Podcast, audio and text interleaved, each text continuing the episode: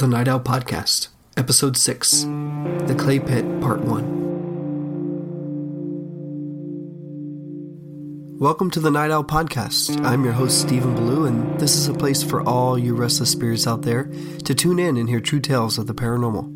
I hunt these stories down, capture them from the mouths of those who experience them, and share them with you right here.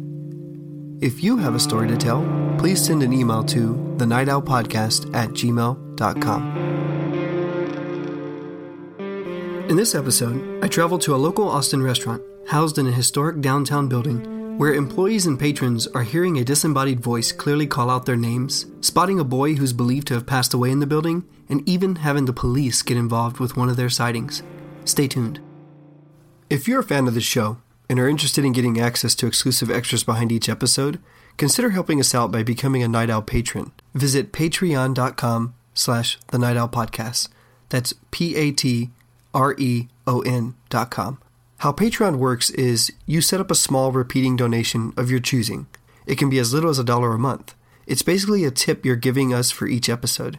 These contributions will help cover the cost of things like web hosting, editing software, equipment, and all the little things it takes to make this show happen. Patreon is safe, secure, and easy to use. You decide how much you'd like to give per episode, and if needed, you can easily cancel or suspend your contribution, hassle free. In return for your support, we offer you exclusive access to deleted audio segments, follow up interviews for past episodes, video walkthroughs of locations we investigate, my personal video diaries where I share secrets and personal thoughts about each episode, and a bunch of other really cool stuff. So go check out patreon.com slash the Night Owl Podcast, and I hope you can join our Night Owl patron community.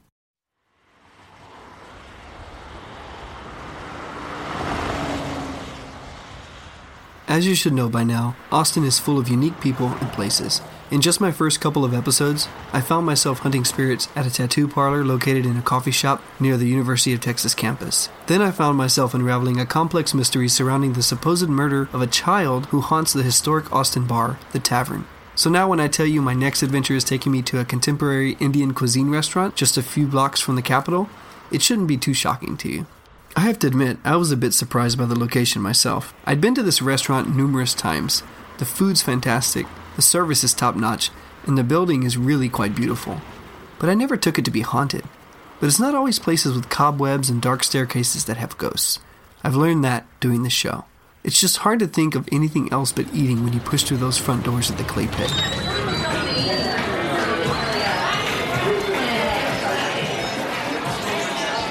The curries, the spices, the sweet scent of steamed rice. Ghosts are the last thing on my mind, that's for sure. A big bowl of curry is what I'm thinking about. But you can't let the looks and the smells of the place fool you. The building itself has a very long history and is marked by a large plaque just outside the front door that reads Austin Landmark. I was pointed to this location by our good friend and general manager Molly from the tavern. She knew some of the folks managing the clay pit and said I should look into it. I'm glad she did, because it just so happened to be that my friends at Haunted ATX Ghost Tours also are connected to the place. In this episode, you'll hear a bit of the history of the building from some of our friends at Haunted ATX, along with some experiences that they have had or their guests have had touring the clay pit. A familiar voice from the tavern joins us again, Mark, who actually used to work at the clay pit and now gives ghost tours through the building himself. Then you'll actually hear from a few of the staff members as well. First up, we have Diane, a tour guide from Haunted ATX. I want her to introduce a little bit of the backstory and history to this building that the clay pit is currently housed in. It is what was formerly known as the Bertram Building, and there's a lot of seedy and kind of covered up history that is a little hard to research, much like the tavern actually, but I am going to try my darndest to get to the bottom of this one before the end of this series on the clay pit. In the meantime, though, I'd love for you to hear from Diane and what she told me is sort of the basis for what they present as the history surrounding this historic building. Hi, I'm Diane Blank from Haunted ATX. I wanted to talk to you a little bit today about the Clay Pit Restaurant, which is located in a very interesting building called the Bertram Building. The story that I heard was that before 1830, when the Anglos moved to Austin, the area was occupied by three Native American tribes the Cheyenne, the Lipan Apaches, and the Tonkawas who, interestingly enough, were the only Native American tribes who were cannibals. But apparently they all rubbed along together quite well, and they had a little trading post around the area of Guadalupe and East 16th Street. And they all seemed to, you know, they all seemed to uh, interact there very well. Then, at some point, I'm not sure of the year, uh, one of those industrious German immigrants named Rudolf Bertram came to the area and set up his own little trading post, and apparently they all traded together. And then in about 1870 or 73, Bertram built himself a uh, general store, I guess, one story building with a basement, uh, but he very wisely put a saloon in the back because his uh, store was located in a part of the town that was called Guytown. It was kind of the red light district, had warehouses and things. And right next door was the always present brothel. And in fact, as a little factoid, if you look up at the top of the Bertram building, there is a plow. And my understanding that the plow, kind of like a red light in a window, was a sign for you could purchase your seeds and your plow and plow your fields, or you could do the same next door. At any rate, Mr. Bertram prospered. He built up, he built out, uh, and in fact, in the 1880s, when the our state house was being built, the state of Texas stored its gold bullion in the basement of the Bertram building. Now, our state house, like the Capitol in D.C., has a cobweb of tunnels that radiate out from it, and one of those tunnels goes right beneath the sidewalk on 16th Street and curves around and entered into the basement of this building. Um, I guess that the powers that be didn't want to bring the gold bullion through Guytown and open buckboard, so they had a tunnel that went straight into the Bertram building for that purpose. But it had other purposes as well, because in addition to the tunnel that went from the State House to the basement, was a second tunnel in the back of the basement that went from the uh, Bertram building into the brothel next door. So if you were Joe Cowboy, you could go in, belly up to the bar, have a drink, and go next door to see the ladies. But if you were somebody who was important or didn't want his wife to know, know, you could sneak in through the tunnel from the State House into the basement of the Bertram building and then go next door through the second tunnel and visit the ladies. One day, Mr. Bertram went down to his basement and found the body of a dead prostitute in the tunnel leading to the house next door.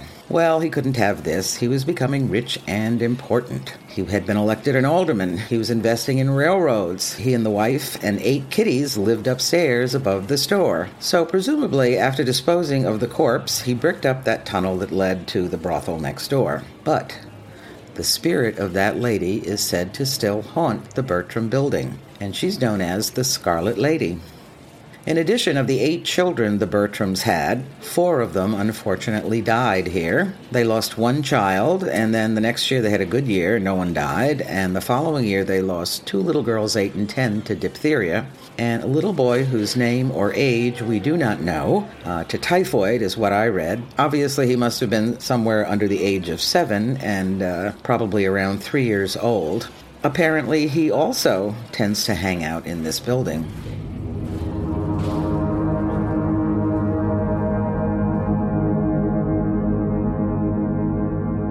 Now, before we dive into the ghost stories, I feel it's important for you listeners to have a general sense of the layout of this place. The stories in this episode tend to bounce around the building quite a bit, so this will help you get your bearings. So let me just briefly go over the building layout and try to help you visualize the clay pit a bit more. When you walk in the front doors off of Guadalupe Street near the 16th Street Junction, you enter the first floor of what I typically call the main dining hall. Immediately to your right is the first floor bar. To the left Near the center of the main dining hall is a host station, where you'd go to see about getting seated. Just beyond this host station is the main dining area. It's a large space with ample seating. The kitchen is to the right of this area, but is hidden behind a large wall. There are other rooms on the right as well, but those aren't relevant to mention here. What are relevant are the two staircases, both located by the host station. There's a limestone stairway leading down into the cellar. This staircase is directly behind the host station and as you walk into the main dining area, you can turn and head right down into it. The other staircase leads up to the second floor, and it's just to the right of the host station. When I initially discovered this location, a lot of the current staff were newer, so there weren't a ton of people coming forward with stories to share. It was mostly accounts of what others had experienced and passed along to them. I only had one manager and some of the Haunted ATX Ghost Tour guys willing to share. However, one person finally broke their silence and came through. One of the several owners of the clay pit agreed to meet with me and share what he knew. His name is Bali, and he's been with the clay pit since 1999. Well, I'm not one of the original owners over here. The original owners, uh, uh, they're like you know two brothers and a husband and a wife. They got together. They moved from Seattle and from St. Louis, and uh, they decided to open up a, a, Indian restaurant. And there were not that many, and this building was very attractive to them because it's unique, standalone building. So uh, it had its own charm. Uh, I joined soon after. It was open in 1998 and 1999. I joined them and uh, as a part chef over the course of the time, eventually I ended up uh, being one of the partners and eventually buying my partners out with my own team. But yes, it's been here for about 20 years now. This is the 20th year that uh, we are in existence. I don't have any um, personal stories that I can say that, like, you know what, I believe it very strongly. But there are a few incidents that you question yourself. Uh, back in the days, uh, I, one of my uh, previous business partner, so he was locking it, locking up the restaurant and leaving, and uh, he heard a sound, and it just seemed like like we have a bars in the kitchen that we hold pots and pans and hanging. It literally like the pots and pan, like the bar broke down. That was the instant thought about it and uh, he ran back everything was intact in place. But we, we laughed it off as like you had a rough day and all that. Fast forward six years later when i was closing over there and everybody is gone closing the restaurant walking out of it. And as soon as i'm getting out of it i really heard like lots of like plates and flatware you know broken. Now again we work in a restaurant industry. That is our biggest you know fear nightmare too like when you hear all the plates going down. Instant thought. Oh man I gotta get those people in early in the morning, have to fix those bars and all that. I go back over there, and um, well, nothing was there.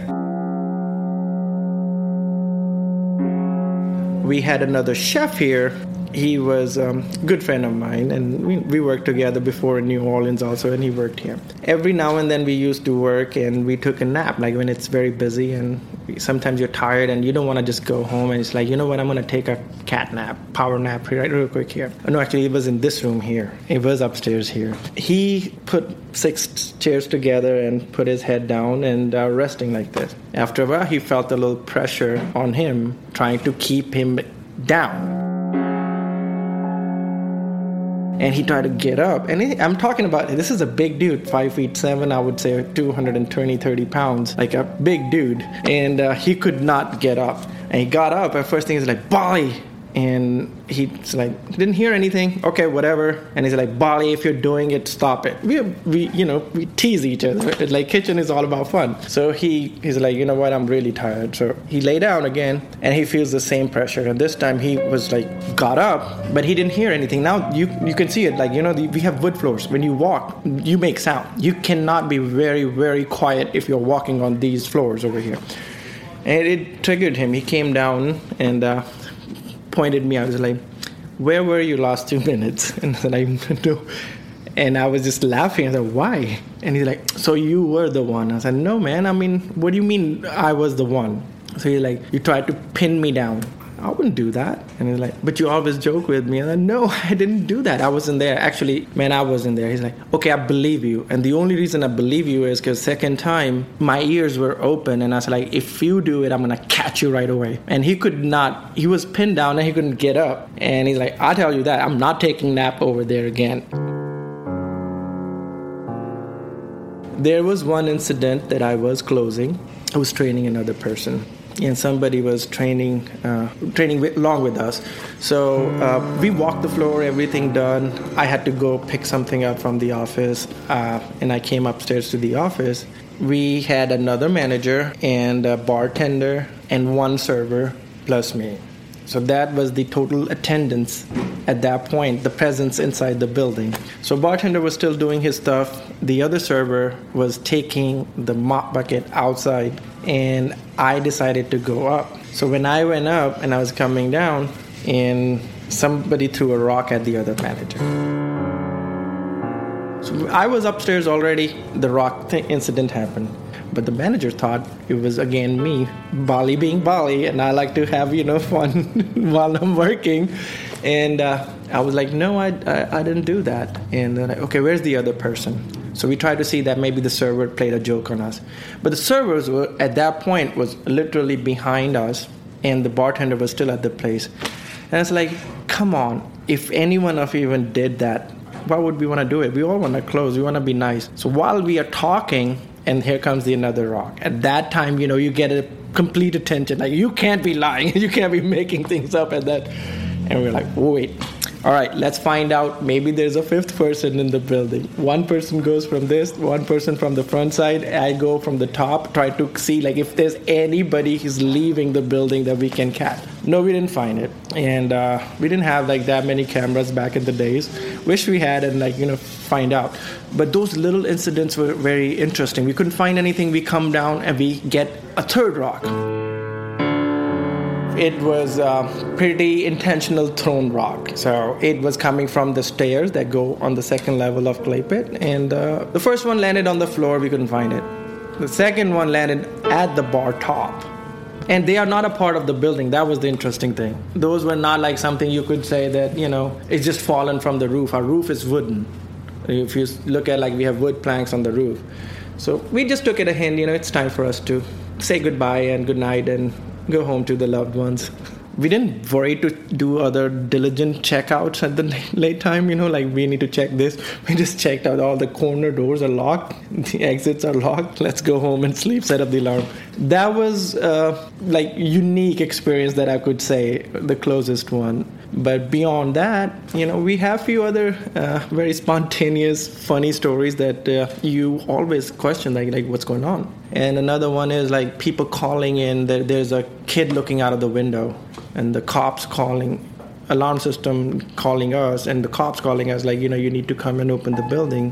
Uh, there's a kid inside the, uh, been spotted at odd hours, right? So I have let them come in at one point, and you know, I said, "Don't break the door. I'm coming in, and I'll open the thing." So I had to come in the middle of the night. They walked around, nothing was found. We did not. We don't have area where mothers can like you know breastfeed their children on the side and all that. And uh, this one time, this lady came in and she wanted to we, we told us like you know go upstairs and uh, in this room and you know we can close the area out and nobody's there and uh, you would be fine if you want to go an isolated area versus going to the restroom or you know it's just not hygienic and for a lot of reasons. So she came and remember i never met this woman before. I don't know this person. I haven't even seen her afterwards. So she comes down. I was working in front and she's like uh, there's a kid running around upstairs. You might want to go check on it and uh, you know he's gonna hurt himself so I'm there. Our hostess was there, and she was just like, uh, "Okay, well, if you need me, I'm just gonna go check because we don't want kid. Sometimes you know families come here, kids slip away, and they go upstairs and wander off. To me, I don't want no kid to get hurt. But I come up, and I don't hear nothing, and nobody's here. So we come down and like you know nothing, nobody's there, and it, there's not even a time lapse. The the reason I'm questioning about this thing is there's no there's no time difference the person came down from upstairs, told me, and I walked right up. Because my instant reaction was just like, you know, I don't want a kid to be running around in a restaurant. Anything can happen, and we don't want to be liable for that. So, those, when you hear those kind of stories and that kind of stuff, it definitely makes you think twice what you believe or don't believe. We were working, and there was a lady just like, there's a there's a kid on top of the bar. You can't allow a kid on top of the bar. We just look at like we don't see nobody over there. And uh, at that time, our hostess, her name was uh, Monica. I can't remember the name, but she was so. She like, can you tell me how the boy looks? So she explained like with suspenders and the whole little hat on top, and, um, and she's like, I'm sorry, ma'am. Like you know, we appreciate it, but we really don't see uh, any kid at the bar. She's like, "Are you guys kidding me?" And she shook her head and walked away. So we went went to the bar area. Like, I really don't see it. But we were so busy that we got back to work again. Uh, the one of 2009 we had uh, uh, people come over like you know for halloween and they stayed over again. You know, they had their set up and everything was laid out. And we were just joking about it. Like, you know what? I'm going to stick around, but I'm going to go out, have a drink with my friends, and uh, I'm going to come back and check out. I'm not going to stay here. So we went around, and but I came back at like 1.30 or so, and we were just joking about. I said, "Did you find anything? Wow! Did you guys get lucky? Anything? You can like, we want to show you something. Okay, fine. We go to the cellar.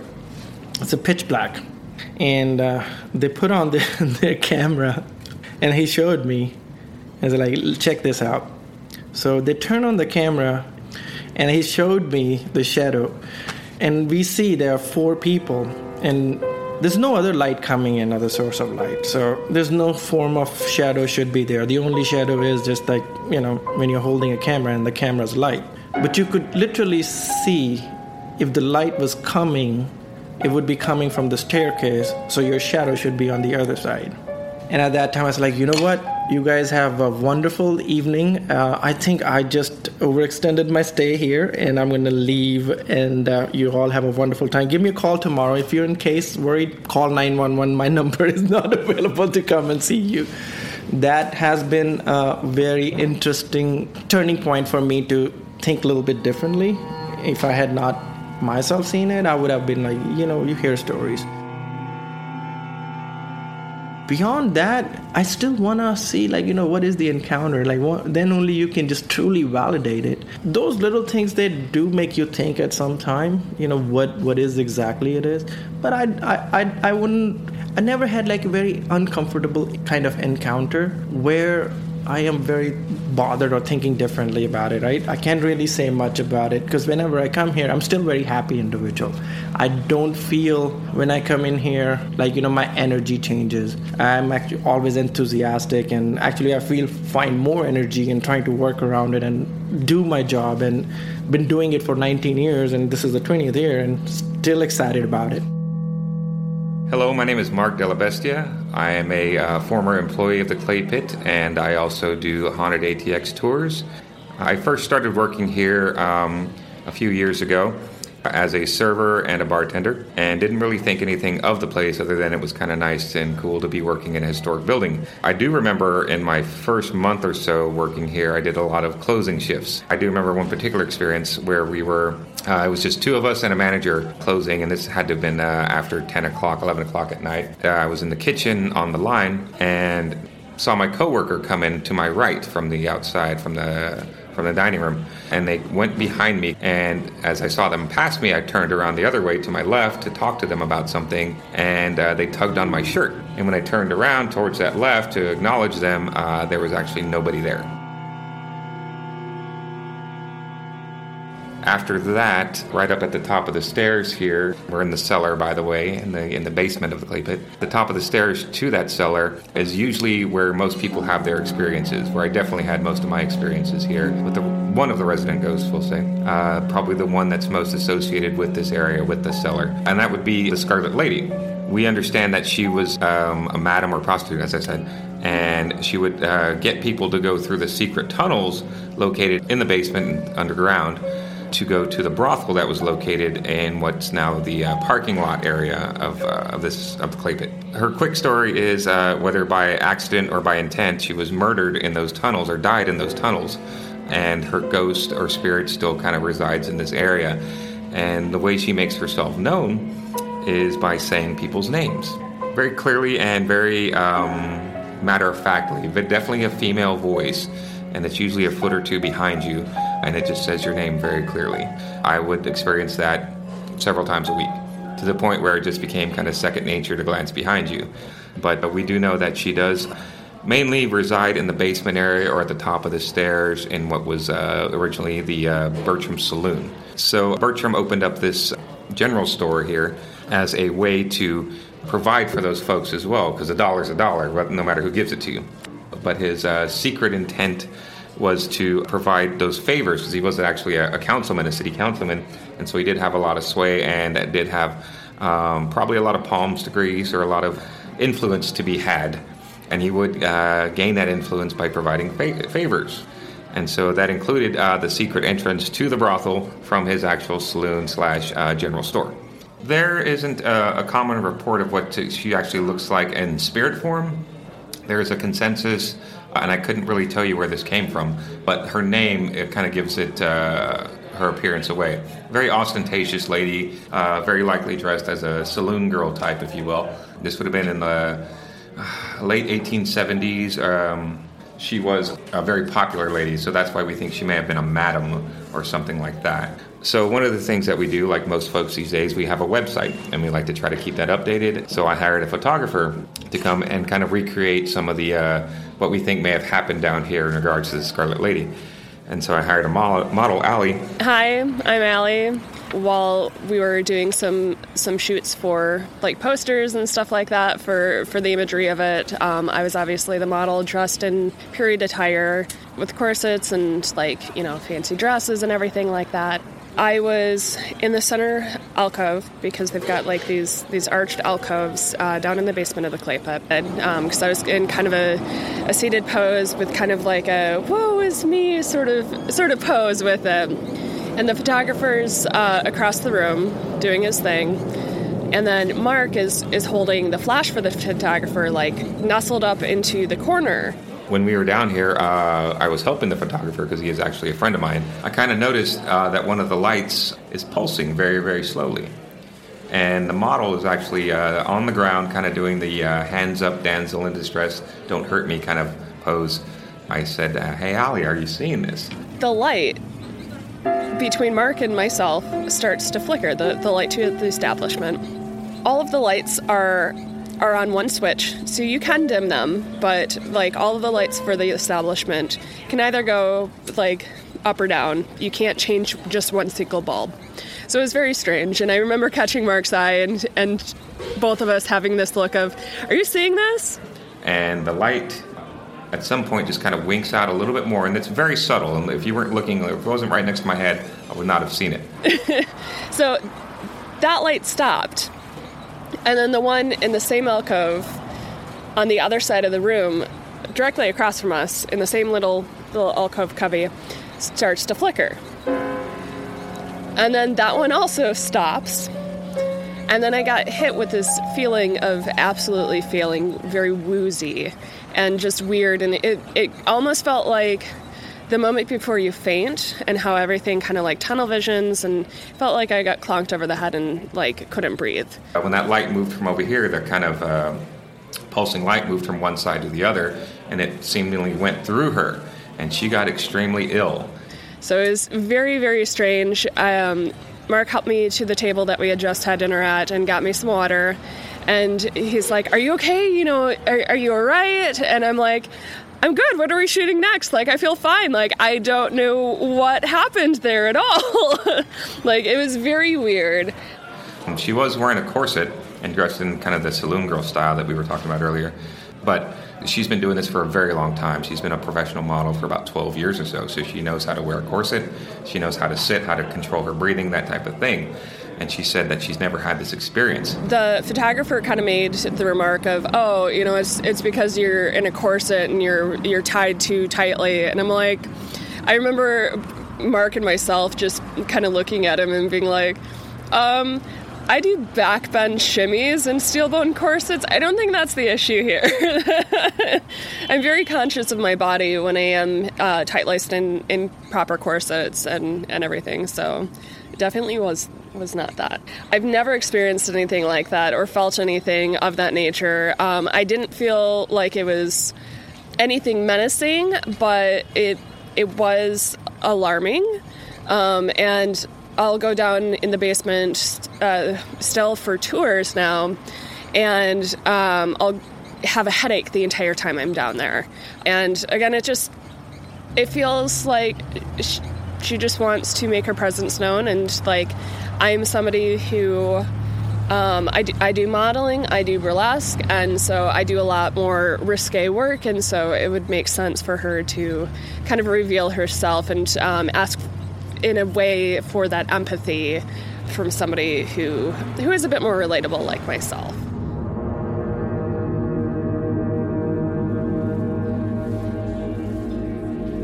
My name is Dred McGowan. I'm one of the managers here at the Clay Pit. I have uh, been here for 17 or 18 years. Uh, honestly, I forget. it's been that long. I recall when I first started working here, uh, they gave us a tour of the building. Uh, coming into this room in the cellar, I felt a little bit of a presence. I was like, there's something here. This is probably the fourth, maybe fifth haunted building I've worked here in Austin. So it's nothing new to me. I'm, I'm used to it. In many of these places, I've been the head bartender or manager, so I'm often there and here late at night, often by myself. I'm more afraid of the living late at night than I am the dead. If there's somebody alive in the building that late at night, no, no. The dead, they're not going to. But uh, I had come down here and I felt something a little eerie, but at the same time familiar. One of the original owners mentioned to me about the history, and he said that he's pretty sure that at one point in time, uh, slaves or a slave was kept here in the cellar. If you look in the ceiling, there are some hooks, and one is definitely a hook that a chain would go through. And what I've surmised is that you know possibly a slave being held in transport, moving it from city to city overnight. And then Manu told me he said, "Yeah, we're." He's pretty sure that a slave passed away down here. We had some people that came through a couple of months ago for a KUT production, and they were taking people on tours down here. One of the women that came down here was a medium, and uh, you know they were sort of doing the, the haunted ghost tour type thing also. And she came upstairs. She stopped me and she said, "You know, I was downstairs and I felt the spirit, and I, I asked them. I said, "Why are you still here? Why haven't you left?" And she said the response she got back was property she said, What's wrong with this property? What, what, what's keeping the spirit here? I said, No, you misunderstood.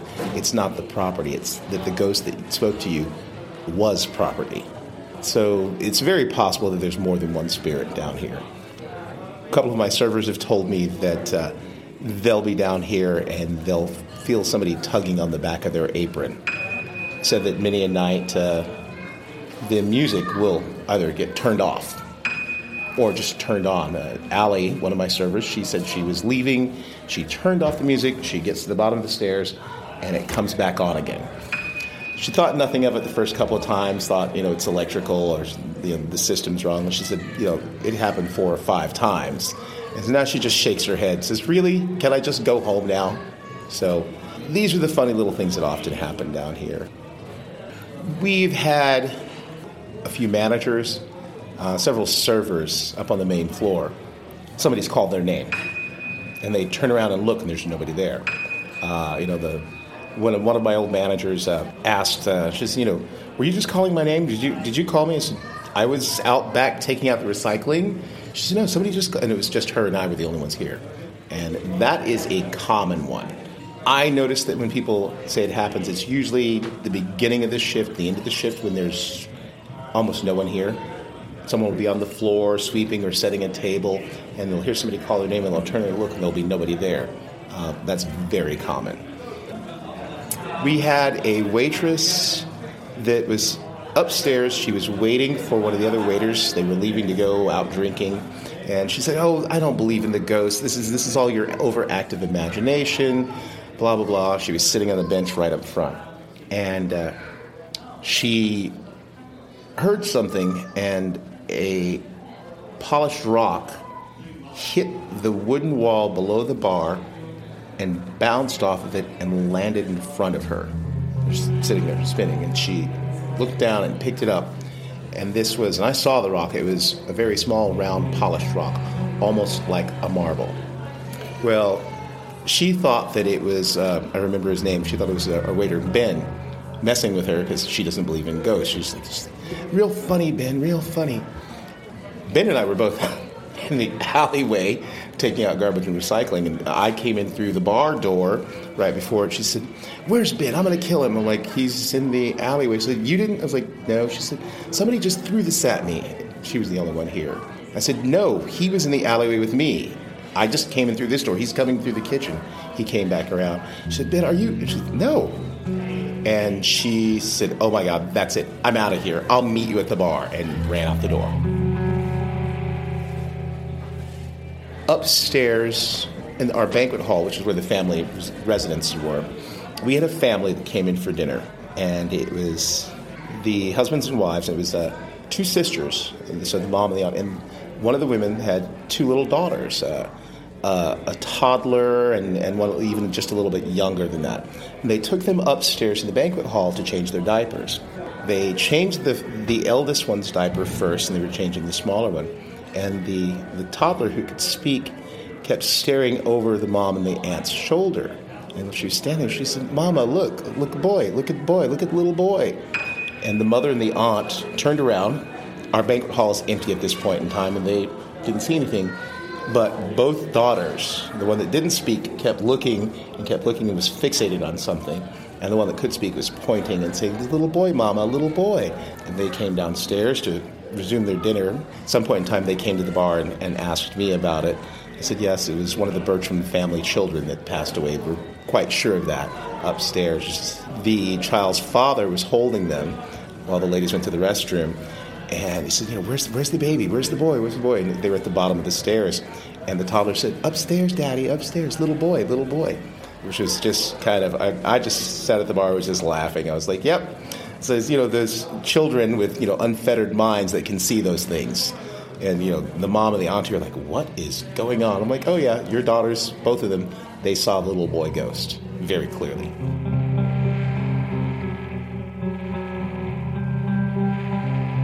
I was working a party upstairs um, behind. This is when I was bartender.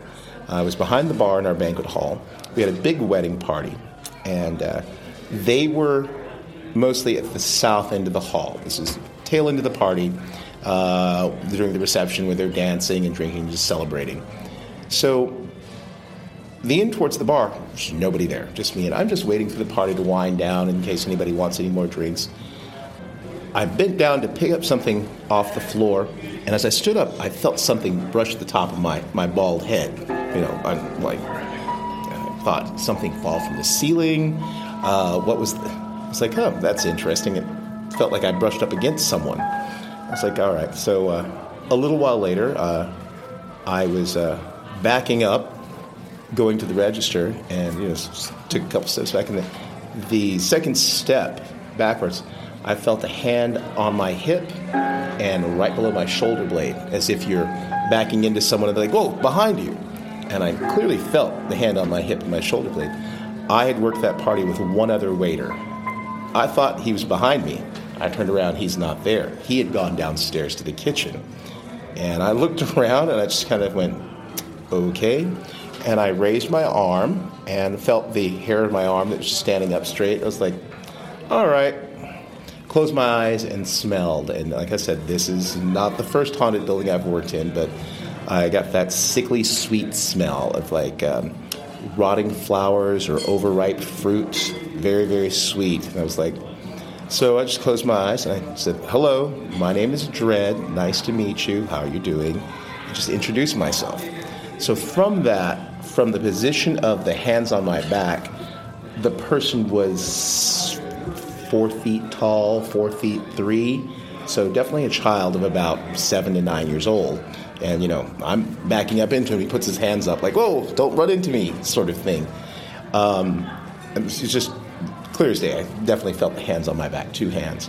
So pretty much since then, since I introduced myself, I really haven't had any encounters with him. Danny, the same waiter that I worked with that night, he had worked another party upstairs. Uh, at the end of the night, he cleaned up the room and he was going out the back door down to the kitchen. He uh, turned around to, to scan the hallway to make sure that he had cleared out everything, all the tablecloths and linens. And, and he turned and looked, and just out of the corner of his eye, he saw a little boy waving to him. And he turned around to go through the door, and he stopped and went, The party's gone. And he turned back and looked again, and there was no one there. And he just kind of went, okay, the building really is haunted. And that was the first thing that, you know, he said he saw a little boy with dark brown hair just kind of sticking his head around a corner and waving goodbye. It's clear as day. And he realized, wait a minute, everybody's gone. There shouldn't be anybody in there. That was it.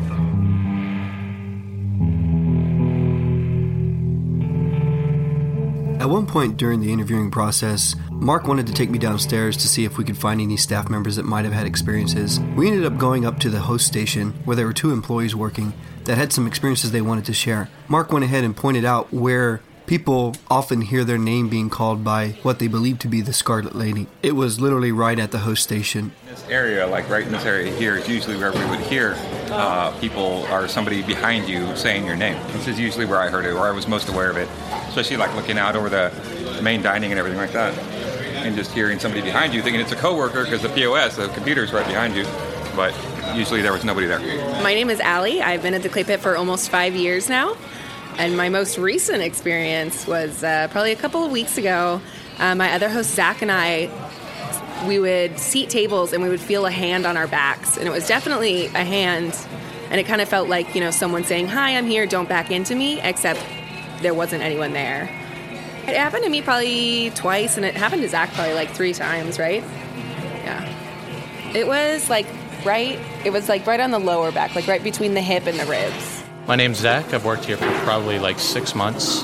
Um, my, I've only had like, probably two experiences here. The first one would be when I was going down the stairs. I would feel the hand as well as Allie.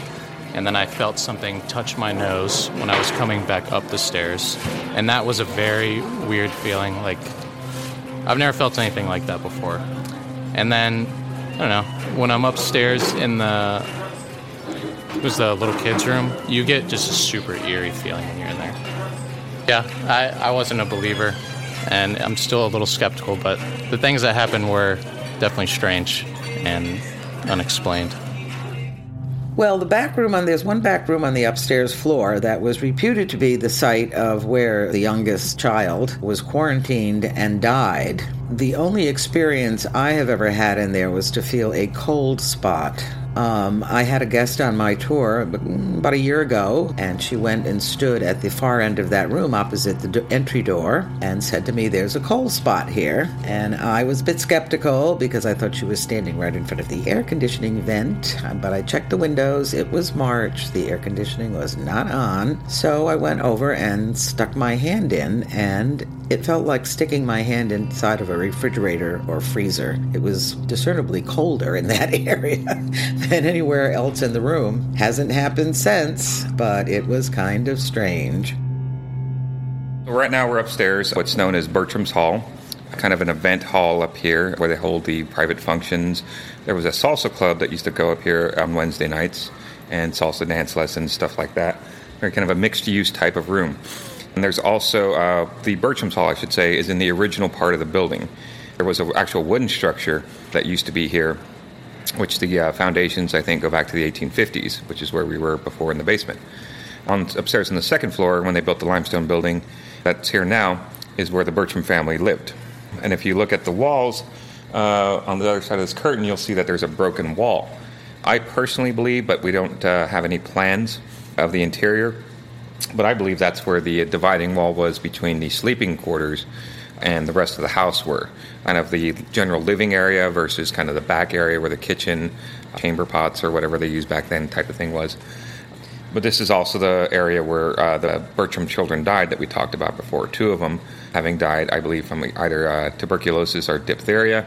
And then another one, um, uh, he did die up here as well. I was up here with a, uh, a group uh, that had hired the whole car. There was uh, supposed to be seven of them, including a two year old. When the lady reached out and said, Is there room for a car seat in the back of the hearse? Because we do use a customized hearse limousine, bench seating and air conditioning. It's all tricked out. It's really nice. I kind of told her that I wasn't comfortable putting a car seat in the back of a hearse. It's just kind of bad juju to me. I have a uh, almost three year old at the time. She was two, uh, where this baby was two and so when we got up here, you know, we had gone through the whole tour. The clay pit is uh, the last stop on the tour. We got up here to the second floor of the Bertram's Hall, and I started telling the story of the little boy who's been heard uh, running up and down uh, the floor here on the hardwood floor. He's also been seen by, as you heard in Dred's story, by one of the uh, by one of the staff members, a little boy waving or interacting or trying to interact with people. And most of the time, this is the end of the tour, uh, so it's so I usually have people sit down, and usually in a semicircle, or if there's a table like we're at now, then uh, we usually have them uh, just kind of relax. It's it's been a long tour. So I started telling the story about a little boy, ghost that's up here, and the uh, the mother of the two year old, the 25 or mid 20s young lady. Her face just went completely white, and she reached out and put her hand on her mother. And she's like, Mom, while we were going up the stairs, there was a little boy and he was holding onto your leg as you were walking up the stairs. And that woman says, I wasn't going to say anything, but I saw that little boy walking up the stairs next to my mother. Until you mentioned it, I wasn't going to say a word. And I was kind of like, why the hell weren't you going to say anything? You're on a ghost tour, you had an actual ghost experience, and you were not going to say anything. So she kind of just felt like, well, I didn't know if I thought I might be crazy or something like that. So one of the other experiences that we've had up here was kind of a seancey type thing.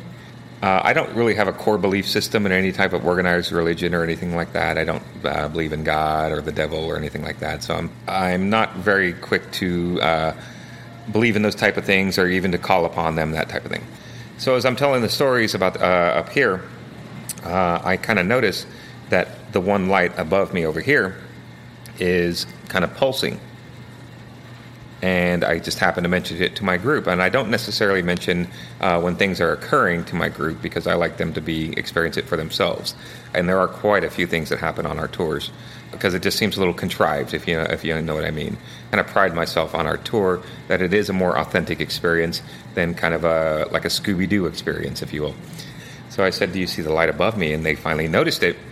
One of the ladies says, "Oh my God, they're they're, they're pulsing." And I said, Well, if you ask them really nicely, maybe they'll make themselves known. And she just goes, Are you there? Just kind of blatantly just says it. Just, and I'm like, I just said, uh, All right, let's try something. Gathered under the light that was pulsing, the only light that was pulsing uh, in the entire uh, upstairs, and we all held hands in a circle. And this is not something I normally do. Again, I don't believe in uh, necessarily uh, religious, occult, that type of thing. But what I uh, told the lady to do, I said, okay, now re ask the question, but be very polite. And this kind of calm just settled over the group. It just almost like as if we, when we linked the hands, this something happened. But there, definitely there was a, an energy to the group that we had. The, this look of calm just came over this lady's face, the one that was asking uh, before.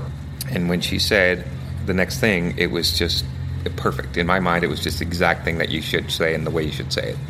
We were all holding hands and looking up at the light that was pulsing very slowly. She just said in the most serene, calm voice, She's like, If you're there, will you please let us know? And then the lights winked out right above us. And of course, I'm not looking at that light that we're looking at, but I'm looking at the other lights that are on the same circuit to see if they do the same thing. And the light above us was the only one that winked out.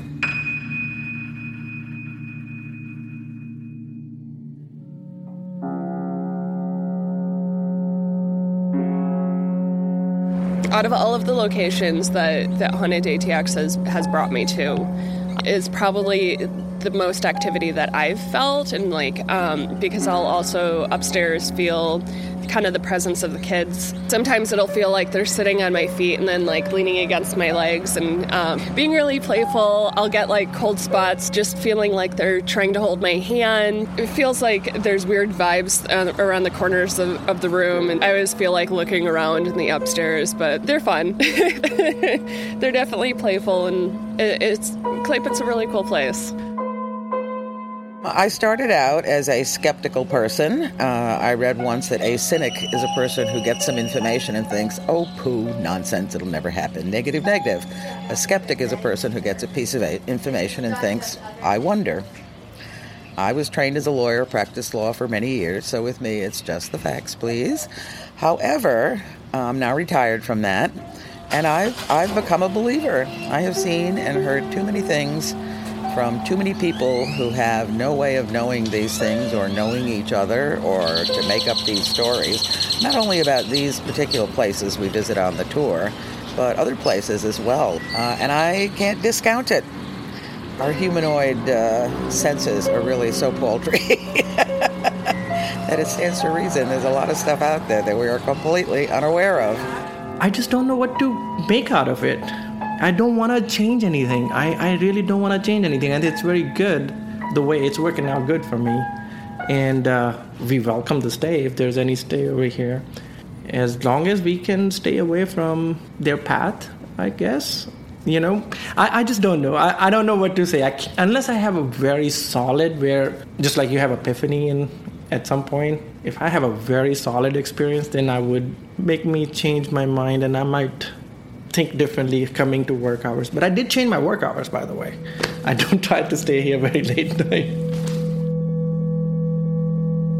One of my favorite parts of interviewing the staff was interviewing Bali, who really hadn't come out a lot about his stories other than to personal friends and coworkers.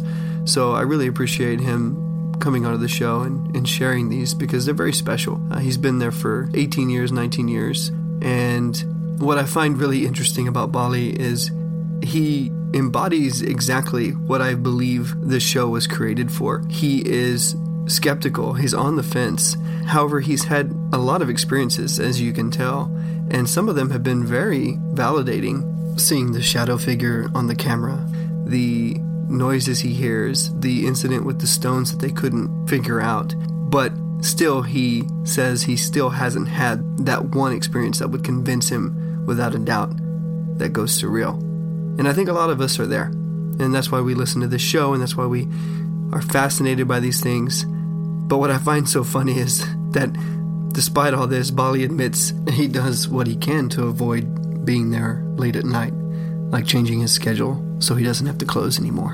And I find that really fascinating and it's the whole reason I'm doing this show is because I am curious as well not only about ghosts and the paranormal but our perception of how we believe or how we don't believe and I think this was a very fascinating case uh, in interviews that I had with people from all different perspectives so I hope you enjoyed the show and I'm happy to report that Sarah has joined me again for this particular series on the clay pit, and we will have another episode coming out next month where Sarah and I visit the clay pit not once, not twice, but three times to get to the bottom of this mystery.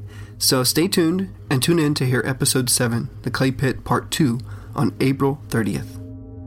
Remember to visit our Patreon page at patreon.com slash the Night Owl Podcast and consider becoming a Night Owl patron. A special thank you goes out there to all my current patrons. Your recurring monthly contributions help keep the show going and improving. Don't forget to check out all the exclusive extra content on our Patreon page that only you as a patron have access to. I'll actually be uploading a video walkthrough of the clay pit and some really cool new content from Royal Legion Tattoo and the Tavern, so be sure to go check out the page.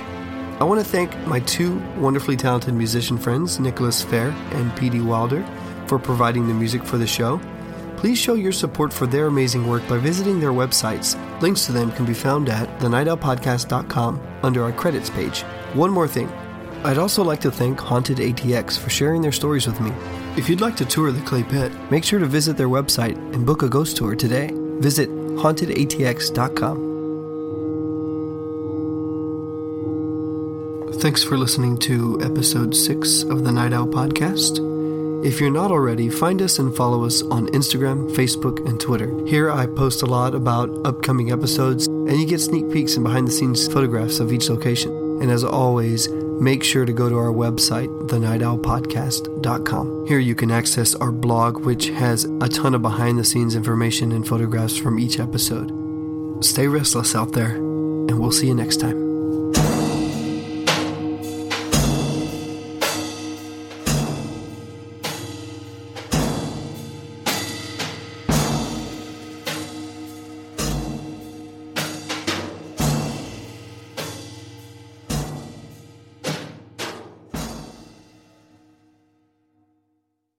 This podcast was mastered by David Dalton of Driftwork Sound. If you're ready to up the production quality of your podcasts or music, go to driftworksound.com. That's D R I F T worksound.com and get your project mixed, mastered, or produced using well established methods and unconventional techniques. That's driftworksound.com. And remember, your first master is completely free.